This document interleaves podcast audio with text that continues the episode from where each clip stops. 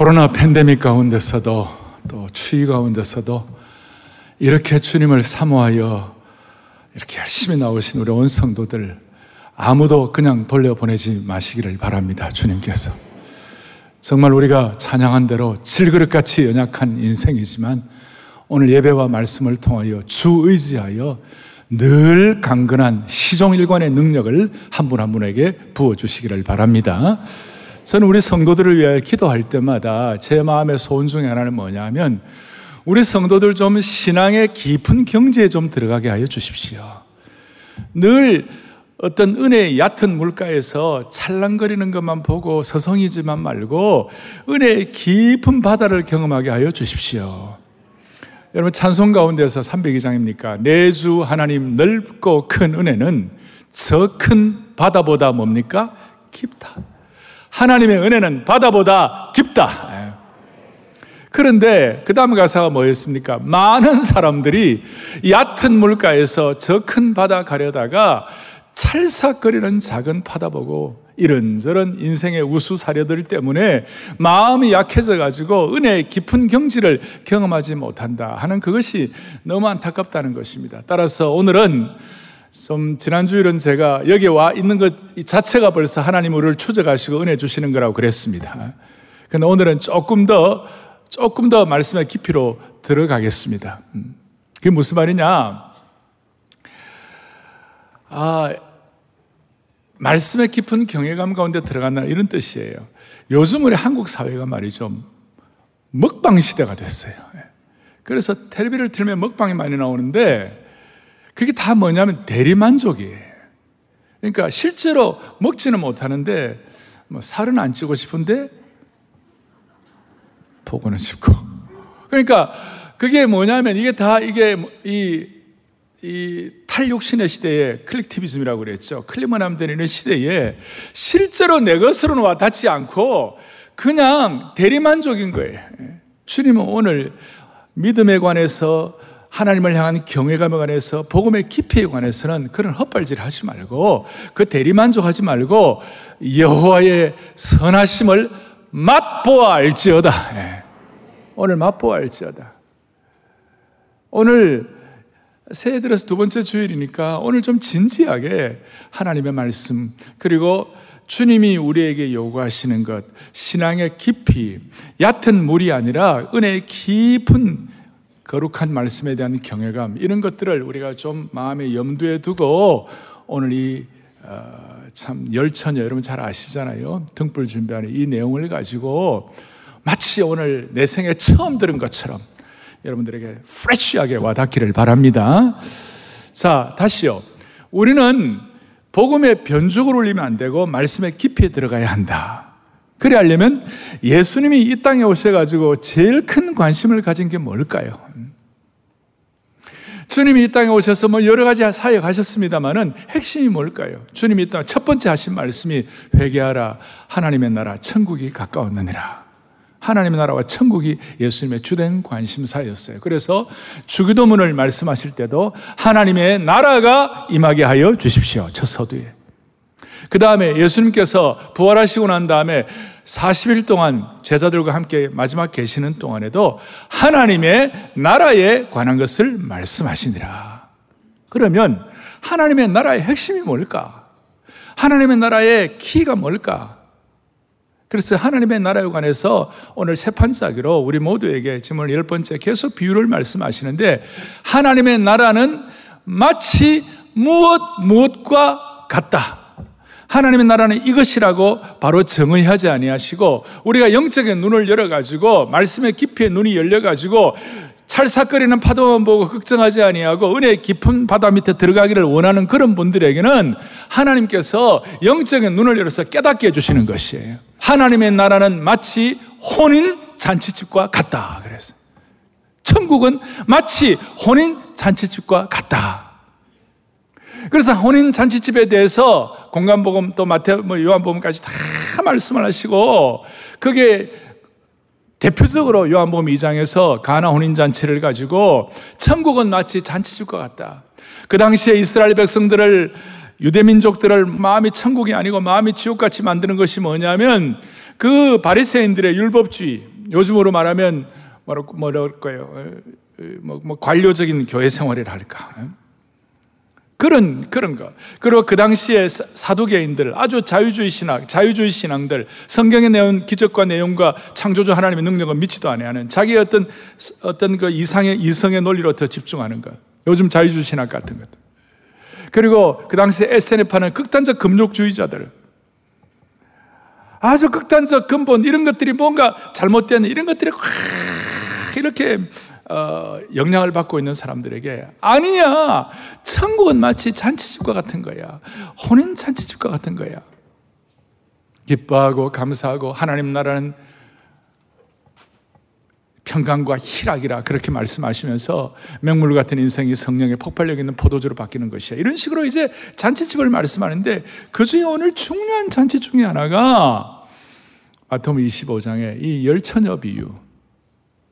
그래서 오늘 25장 1절에 뭐라고 나와 있습니까? 1절에 그때에 천국은 마치 등을 들고 신랑을 맞으러 나간 열 처녀와 같다.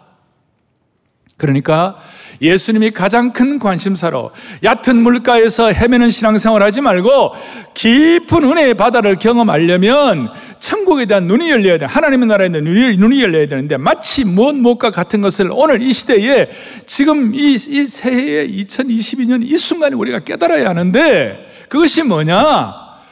마치 등을 들고 신랑을 맞으러 나간 열 처녀와 같다. 이걸 위해서는 저와 여러분이 혼인잔치, 당시에 이스라엘 백성들, 유대인들이 갖는 이 혼인 결혼식에 대한 배경을 조금 잘 이해하면 도움이 될 거예요. 그것이 뭐냐?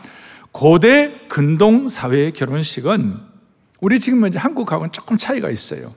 뭐 크게 보면 비슷한 것도 있지만 유대인의 결혼식에는 세 가지 단계가 반드시 필요해요.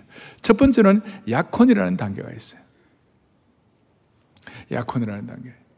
예, 이제 서로 이제 이제 약혼을 하죠.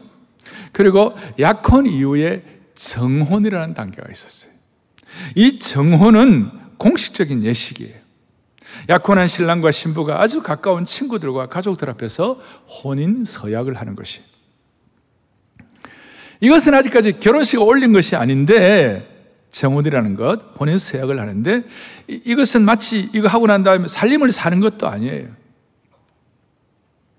같이 사는 것도 아니에요. 그런데 이 정혼이 깨어지면, 결혼이 혹시 깨어진다면 이혼으로 간주되고 살아보지도 않았지만 남편이 죽으면 미망인이 되는 것입니다.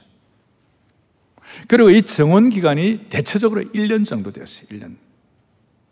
그리고 1년 기간 동안에 신랑은 신부를 맞이할 준비를 하는 것이에요. 살아갈 집도 준비하고 땅도 준비하고 밭도 일구고 소위 정혼한 아내를 먹여 살리는 준비를 하는 것이. 그리고 1년 내내 기간 동안 신랑과 신부는 서로 헌신하고 일생을 살기로 다짐하면서 준비하는 시간을 갖는 것이. 그러니까 이 정원에 관해서는 전에 우리 개혁 한글판에 그 마태복음 1장 18절에 오면 마리아가 요셉과 뭐 했죠? 정혼하고. 동거하기 전에 성령으로 잉태한 것이 나타났더니 그러니까 약혼과 정혼까지는 했는데 아직 결혼식은 안 한 거예요. 그 사이에 지금 마리아와 요셉과의 관계가 형성이 됐었어요. 그때 정혼 기간이었어요. 그리고 이 유대인들은 이 정혼 기간에 1년의 준비 기간이 끝나면 혼인 잔치를 함으로 결혼이 완성되었습니다. 그래서 유대인들의 결혼은 단순히 한 집안의 문제가 아니라 마을 전체가 참여하는 큰 잔치였어요. 아무리 돈이 없어도 이때만은 자신의 재산을 풀어서 할 수 있는 최선을 다해서 잔치를 했습니다. 몇 년 전에 여러분 기억하실지 모르지만 저는 저희 아이의 큰아이 결혼 날짜를 여러분들 말씀을 안 드렸어요. 결혼식 마치고 난 다음에 토요일 전 새벽 예배에 제가 잔치국수를 5천 명분을 했어요. 암 예배 때 그거 못 먹었는데요. 그러더라고요. 그래서 제가 토요 비 전 새벽 예배에 나오면 준다고 그랬어요. 잔치예요. 그리고 오늘 비유로 말씀하시는 이 시간은 정원 기간이 끝나 결혼이 완성되는 그 시점이었어요. 그리고 신랑이 이제 밤에 주로 낮에는 뜨거우니까 주로 밤에 신랑이 도착해 가지고 밤에 신랑이 도착하면 이제 등잔을 들고 등불을 들고 그 다음에 노래하고 즐거워하면서 신랑을 맞이하러 나가는 것입니다. 그리고 이제 신랑 집에 데려가서 일주일 동안 잔치집을 하는 것입니다. 오늘 일절에 보니까 신랑을 맞이할 신부를 위하여 신부의 친구 열 처녀가 뭘 들고 있었다고요? 등불을 들고 있었다. 흔히 등불에 대해서 우리는 일반적으로 등불 이런 거라 생각하는데 많은 성경학자들은 이것은 횃불이다. 예수님 게세만의 동산에서 사람들이 횃불을 들고 이렇게 밤이니까 횃불을 들었는데 등불 정도가 아니라 토울치, 횃불이다. 그리고 이 횃불은 길고 큰 나무 막대기 같은 것으로서 천뭉치를 철사로 묶어가 엮어 놓은 것이에요. 그리고 이 솜을 충분히 기름에 적셔야 오랫동안 불을 밝힐 수 있는 것이. 그리고 횃불을 들고 갈 때는 반드시 기름병을 같이 들고 다녀야 되는 거예요. 기름이 떨어지면 솜을 기름에 듬뿍 적셔가지고 횃불을 켜는 것이. 그러니까 오늘 신부의 친구들이 기름을 준비한다는 것은 바로 이 횃불을 위한 기름병을 의미하는 것입니다. 드디어 6절에 보니까 밤중에 소리가 나되 보라 신랑이로다 맞으러 나오라. 신랑이 신부의 집에 도착했다는 소리를 들었어요. 그때 신부의 들러리들은 등불을 들고 신랑을 맞이하고 신랑 신부가 함께 신랑 집으로 가서 결혼 축하를 하게 되는 것입니다. 자, 이것이 말씀의 깊이와 함께 어떻게 연결이 될까요? 이게 압도적인 주님을 향한 경외감과 어떻게 무슨 관계가 있을까요? 이것은 천국은 마치 혼인 잔치집과 같다고 그랬는데 요한복음 2장에 나타나는 가나 혼인 잔치집에 그 천국의 은혜와 축복이 우리에게 임해야 되는데 이것이 우리 개인과는 무슨 관계가 있을까요? 이렇게 말할 수 있습니다. 요한계시록 19장 7절 8절을 보니까 이렇게 나와 있습니다.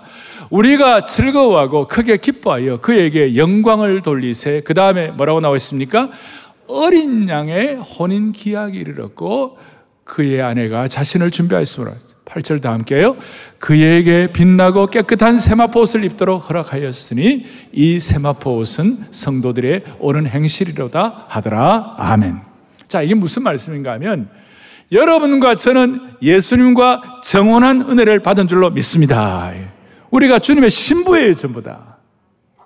그리고 이 아까 정원 기간이 1년이라고 그랬죠. 1년 정도 된다 그랬죠. 우리는 우리 남은 생에 사는 동안 이 주님과의 관계를 가지고 주님의 심정을 깨닫고 이 천국이 어떤 곳인지를 깨닫고 우리가 신앙의 깊은 신비 가운데서 잘 준비해 가지고 마지막 어린 양 혼인 잔치집에 우리가 참여하는 것이에요. 그 혼인 잔치의 은혜를 우리가 받아 누리는 것이에요.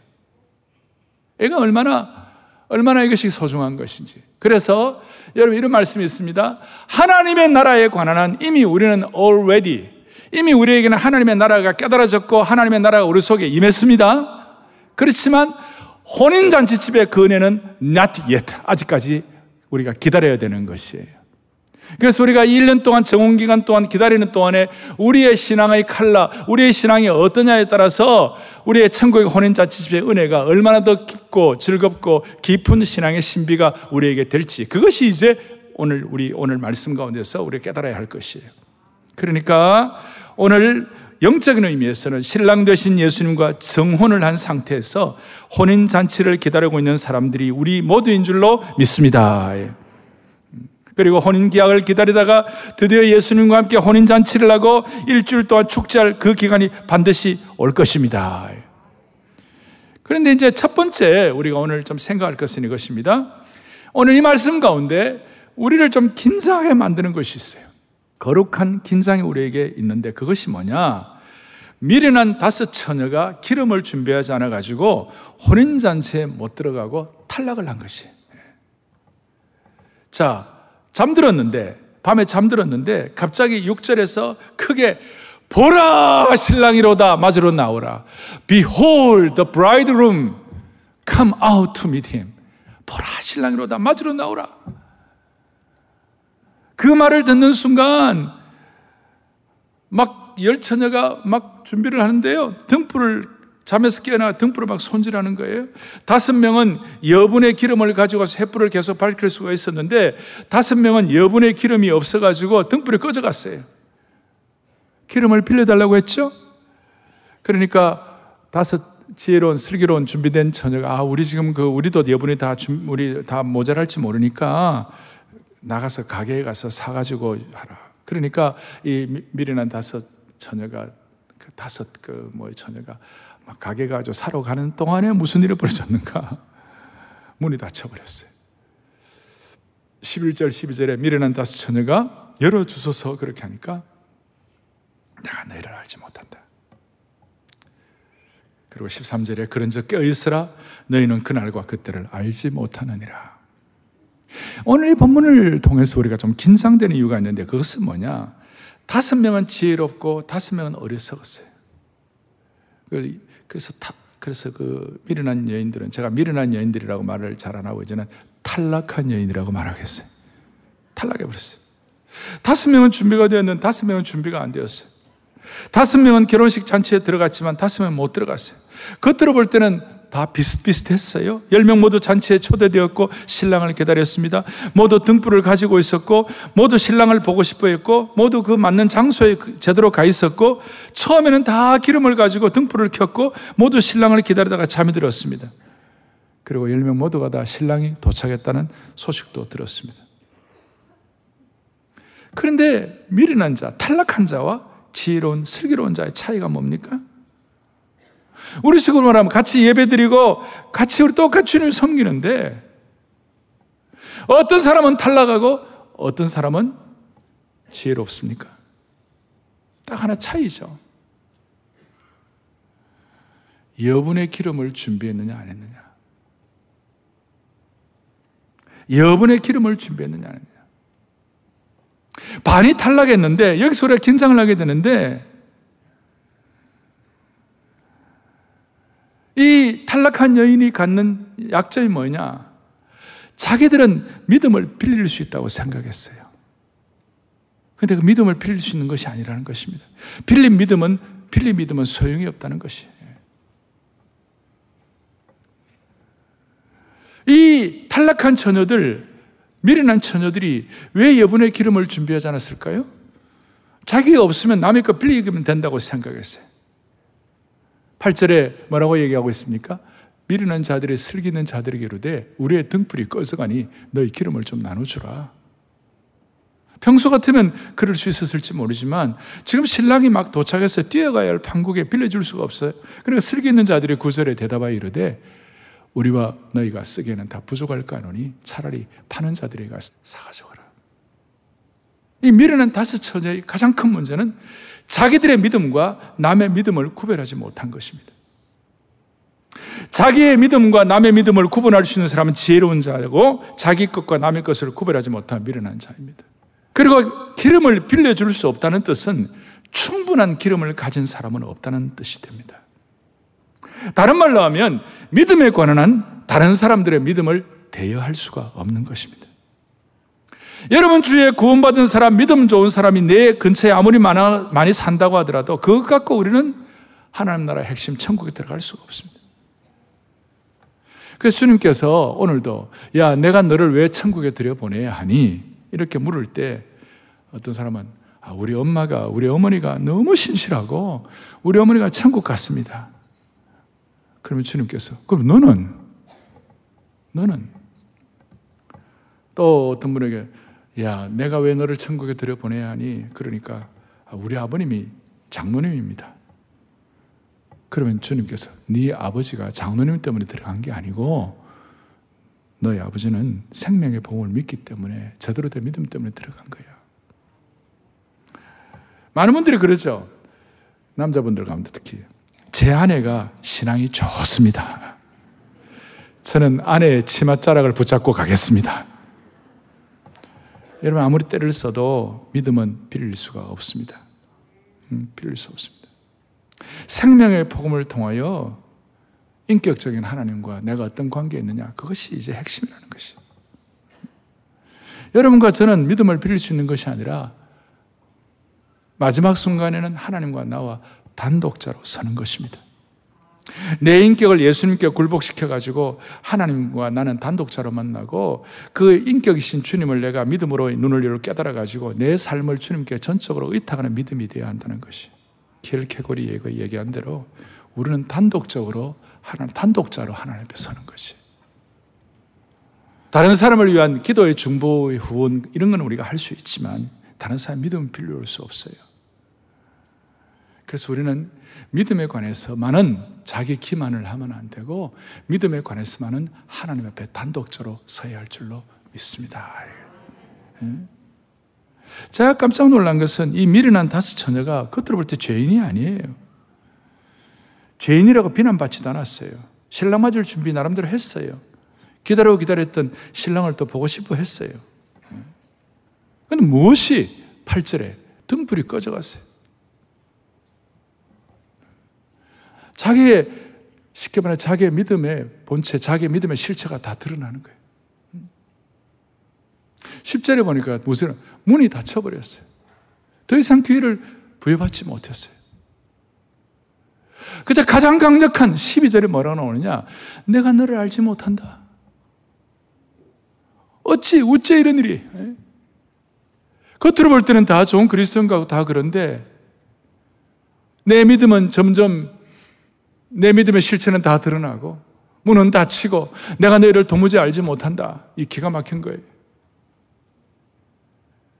그래서 우리가 오늘 참된 믿음에 대해서 찰싹거리는 파도가 아니라 믿음의 은혜의 깊은 바다를 경험해야 하는데 그 참된 믿음이 뭔가? 저는 목회자로서 저는 여러분들을 섬기고 저 평생 신앙생활을 하고 저희 부친이 개척을 하고 제가 개척을 해보고 제 아이도 개척을 해보고 제가 믿음에 있지만 저는 늘 주님 앞에 긴장되는 구절이 있어요. 마태복음 7장 22절 23절까지 쭉 나오는데 그날에 많은 사람이 나더러 이르되 주여 우리가 주의 이름으로 선지자 노릇하며 요즘 말로 하면 말씀 잘 전하고 신앙생활 잘한다는 거예요. 또 주의 이름으로 귀신을 쫓아내요. 주의 이름으로 많은 권능, 아주 능력 있는 거예요. 그렇게 행하지 않아야나이까 이렇게 말을 하니까 23절에 그때에 내가 그들에게 밝히 말하되 내가 너희를 도무지 알지 못하니 불법을 행하는 자들아 내게서 떠나가라. 자, 주님의 이름으로 말씀 잘 전하고 주님의 이름으로 권능해 가고 겉으로 볼 때는 다 좋은 것 같은데 뭐라고 말씀하시느냐? 내가 너희를 도무지 알지 못한다. 이 마태복음 오늘 25장에 나오는 주님께서 뒤에 12절에 내가 너희를 알지 못한다. 마태복음 7장에도 내가 너희를 알지 못한다. 마태가 주님의 독특한 이 거룩한 언어 습관을 우리에게 말씀하시는데 주님의 언어를 말씀하시는데 내가 너희를 도무지 알지 못한다. 아주 긴장이 되는 거예요. 우리는 이미 예수님과 정원했습니다. 예수님을 믿고 우리가 예수 그리스도의 피해 봉을 믿고 이미 주님과 정원한 사람들인 줄로 믿습니다. 그런데 어느 순간 주님이 내가 너를 도무지 알지 못한다 그랬을 때 우리는 얼마나 초긴장이 돼야 되는 겁니까? 우리는 얼마나 답답해야 할 일입니까? 그러니까 오늘 우리의 믿음을 지난주에는 제가 여러분들 격려해 드렸습니다만은 오늘 우리가 한번 우리 자신을 돌아보는데 이런 뜻이에요. 내가 너를 도무지 알지 못한다는 그것은 주님과 나와의 믿음에 관한 인격적인 관계인데 자, 주님과 나와 홀로 있을 때 내가 주님과 믿음에 관한 어떤 인격적인 관계인가? 주님과 나와 단독자로 만날 때 나는 과연 어떤 종류의 그리스도인의 삶을 살고 있는가? 늘 황송하고 부끄럽고 죄송하고 참 안타까운 일들이 많이 있는 거예요. 아무도 보지 않을 때 나는 과연 어떤 종류의 그리스도인인 것인가? 이것은 우리를 긴장해야 하는 것입니다. 대신 우리의 믿음이 참 믿음이라면 우리의 삶의 환란, 환란 풍파, 어렵고 힘든 거다 있더라도 주님과 나는 인격적인 관계니까 그 인격적인 관계, 말씀과 기도와 찬양을 통하여 주님을 더 깊이 알아가고 나니까 주님을 내가 너무 깊이 아니까 내 삶의 모든 갓난 신고, 어려움, 우수사려, 힘든 것들도 주님께 인격적 신뢰를 통하여 전적으로 위탁할 수가 있는 것이에요. 내가 너를 도무지 알지 못한다. 여기에 담겨 있는 하나님의 뜻이에요. 아무도 보지 않을 때, 단독자로 있을 때 나는 너는 과연 어떤 종류의 그리스도인인가? 그리고 남들이 아무도 보지 않아도 나는 주님과 나의 인격적인 이 신뢰 때문에 내 삶에 실로라기 하나라도 어떤 문제도 주님 앞에 맡깁니다. 여기에 담겨 있는 것이에요. 그래서 오늘 이제 중요한 하나의 정리를 좀 하겠어요. 내가 믿음에 관한 내게 중요한 것이 중요한 것이 아니라 예수님께 중요한 것이 더 소중한 것이에요. 우리는 물어봐야 돼요. 당신의 생활에서, 신앙생활에서 제일 중요한 가치가 뭘까? 그걸 내 스타일로 대답하면 안 되고 예수님께 물어, 물어봐야 되는 것이. 오늘 이 탈락한 처녀들이 잘못한 것은 뭐냐? 자기들이 생각하는 대로, 자기들이 뜻하는 대로, 나름대로 살았어요. 거기서 뭐냐? 어, 여분의 기름은 빌려오면 된다고 생각한 것이었어요. 잘못 생각한 것이었죠. 자기가 중요하게 생각하는 것이 중요한 것이 아니라 나를 찾아오는 신랑이 뭘 중요하게 생각하는가. 그러니까 믿음에 관한 내가 정의를 내는 것이 중요한 것이 아니라 믿음에 관한 신랑 대신 예수님께서 뭐라고 말씀하시는가 그것이 중요하다는 것이에요. 자, 믿음에 관해서 계속 나오는데 우리 복음서에서 마태복음 9장에 보면 12회를 혈루증으로 고통했던 여인에게 주님이 하신 말씀이 있고 그 다음에 시각장애인 바디메오에게 마가복음 10장에서 주님께서도 하신 말씀이 있고 누가복음 7장에 예수님의 발에 향유를 부은 여인에게 하신 말씀이 있고 누가복음 17장에 나병 환자인 사마리아인에게 하신 말씀이 있어요. 그 동일하게 하신 공통적인 하신 말씀 뭐냐면 너 믿음이 너를 구원했다 그랬어요. 믿음도 중요하지만 너의 믿음 빌려오지 않는 너의 순박한 믿음, 너 자신의 믿음, 그 하나님과 단독자로 만난 그 믿음이 너를 구원했다 이거예요. 음. 내 믿음이 너를 구원했다. 그러니까 우리의 부모의 믿음이 산을 옮기는 큰 믿음이라고 하더라도 그 부모의 믿음이 자녀의 믿음을 대신할 수가 없고 자녀의 믿음이 죽음을 이기는 큰 믿음이라고 하더라도 자녀의 자녀의 믿음이 부모의 믿음을 대신할 수가 없는 것이. 나 혼자서 단독자로 믿음에 관한 한 주님이 요구하시는 대로 나 혼자서 그 믿음 앞에 서야 되는 것이. 나 혼자서 심판의 선에 나 혼자서 서야 하네. 누가 대신 서줄 수가 없는 것이. 사랑하는 성도 여러분, 자녀가 부모를 어떻게 놀라게 할 수가 있습니까? 자녀가 사고를 쳐서 부모에게 충격을 줄 수 있는 것도 있겠지만 쇼크가 아니라 정말 자녀가 부모에게 뜻밖의 좋은 일로 감동을 주는 놀라운 일, surprise가 필요한데 쇼크가 아니라 자녀가 부모에게 어떻게 surprise 할 수 있습니까? 조금 더 깊이 들어가서 우리가 생명 되신 예수님을 어떻게 놀랍게 해드릴 수가 있습니까? 오늘 제가 말씀의 제목을 내 믿음으로 주님을 놀라시게 하라 그렇게 했는데 우리 같은 인생이 어떻게 주님을 놀라시게 할 수 있습니까? 우리의 밑천과 우리의 실력으로는 주님을 놀라시게 할 수가 없습니다. 우리 주님은 창조주 하나님이시고 우리 주님에게는 없는 것이 없으시고 그분은 말씀으로 창조 모든 걸 하셨기 때문에 뭘 우리가 드린다 하더라도 예수님은 놀라실 분이 아니에요. 인간의 의로움이나 지혜를 갖고서는 창조주 하나님을 놀라게 할 수 없어요. 그런데 야, 우리 주님께서 이 땅에 계시는 동안에 이거 원더풀한 거야. 이거는 너무너무 놀란 거야. 놀라운 거야. 주님이 감탄하신 것이 있어요. 예수님을 놀라게 되는 게 딱 하나였어요. 누가 보면 7장에 보니까 로마 백부장의 믿음이었어요. 예수께서 들으시고 그를 놀랍게 여겨가지고 이스라엘 중에서도 이만한 뭐를요? 다시 한번 이만한 뭡니까? 믿음을 만나보지 못하느라. 사랑하는 성도 여러분, 우리가 어떻게 주님을 놀라게 할 수 있습니까? 우리의, 우리의 이 시대, 21, 21세기, 이 오늘 이 팬데믹 코로나 시대의 이 상황 가운데서 사랑의 교회 성도들과 오늘 이 말씀을 듣는 모든 주의 권속들은 주님을 놀라게 해드릴 수 있는 그 믿음의 부유함이 좀 있었으면 좋겠어요. 백부장뿐만 아닙니다. 가난 여인 주님 앞에 어떤 일을 봐요? 마태복음 15장에 보니까 여자여 너의 믿음이 크도다. 너 소원대로 되겠다. 백부장은 주님 안 오셔도 됩니다. 말씀만 하셔도 됩니다. 개들도 상에서 떨어지는 부스를 먹는데 아, 저는 그 간절함보다 더 큰 간절함으로 주님을 사모합니다. 그러니까 주님께서 너의 믿음이 크도다. 너의 믿음이 크도다. 이 한 해 동안 우리 사랑하는 성도들은 우리의 믿음으로 주님을 좀 surprise하게 하고 주님을 놀라게 하는 그런 축복을 받으면 얼마나 좋겠습니까? 저나 여러분이나 나머지는 다 지엽적인 거예요. 어떻게 하면 주님을 어떻게 하면 주님을 놀라시게 할까? 어떻게 하면 오죽하면 베드로전서 1장 5절에 보니까 뭐라고 나와 있는가? 함께 보죠.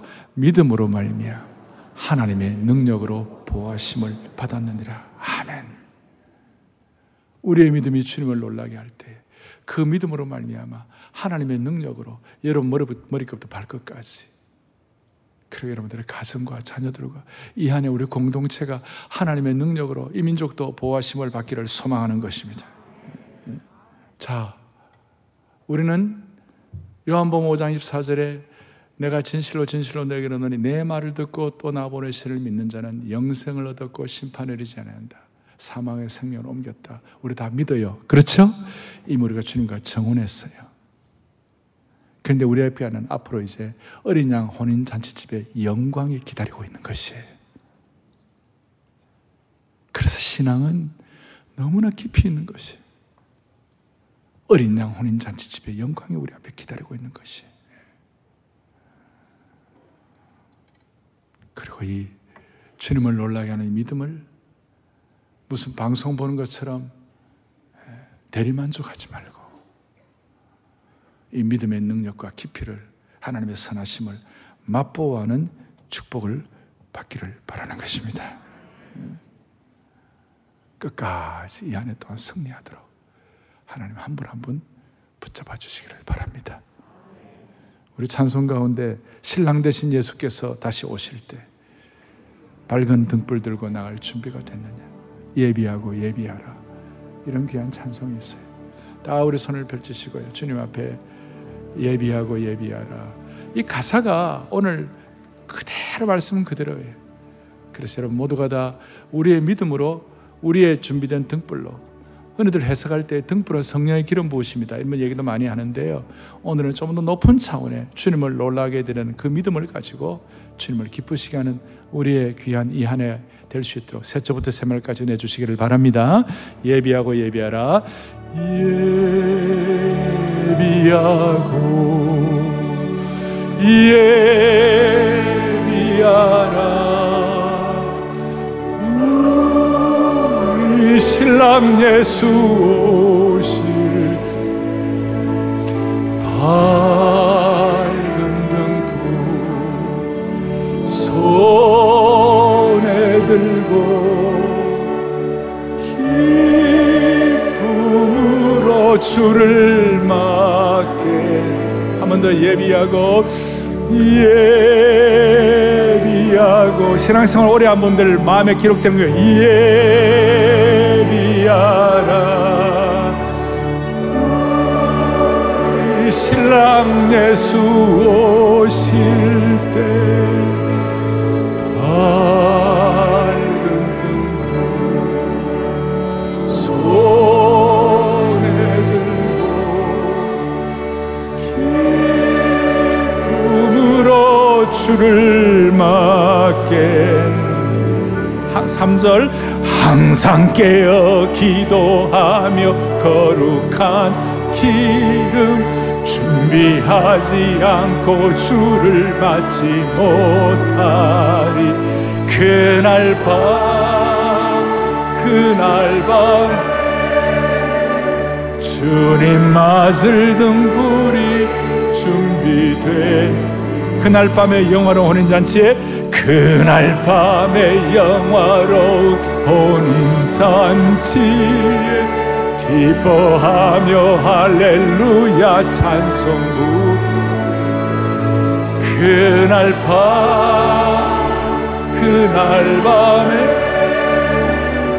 주님 맞을 등불이 준비되네 예비하고 예 비하라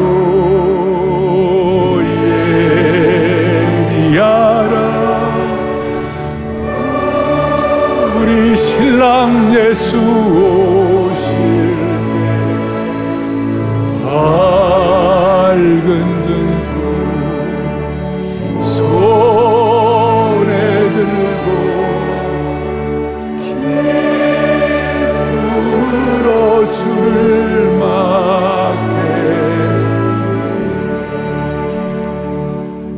신앙은 영적인 기백이 필요합니다. 이런 말씀을 통해 우리는 영적으로 사기 충천해야 합니다. 그리고 우리 자신을 돌아보면서 믿음의 담력을 회복해야만 하는 것입니다.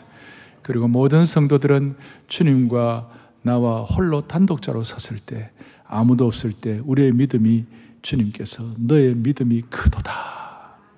주님을 놀라게 드리는 그런 우리의 평생이 되기를 바라는 것입니다. 하나님 아버지 감사합니다. 주님이 드디어 오신다, 드디어 오신다 생각하면서 우리의 믿음의 약한 부분들, 또 나태한 부분이 있다면 우리가 정신 바짝 차리게 하여 주시옵시고, 말씀과 기도와 찬양과 주님과의 교제를 통하여 주님과 나와의 인격성이 회복되게 하여 주시옵소서. 우리는 이미 주님과 정원한 사람들이지만 어린 양 혼인잔치집 그날이 올 때까지 우리 자신을 주님의 좋은 신부로서 끝까지 잘 무장되는 하나님의 신실한 남녀 종들 삼아 주옵소서. 신랑 되시는 우리 주 예수 그리스도를 받들어 간절히 기도 올리옵나이다. 아멘.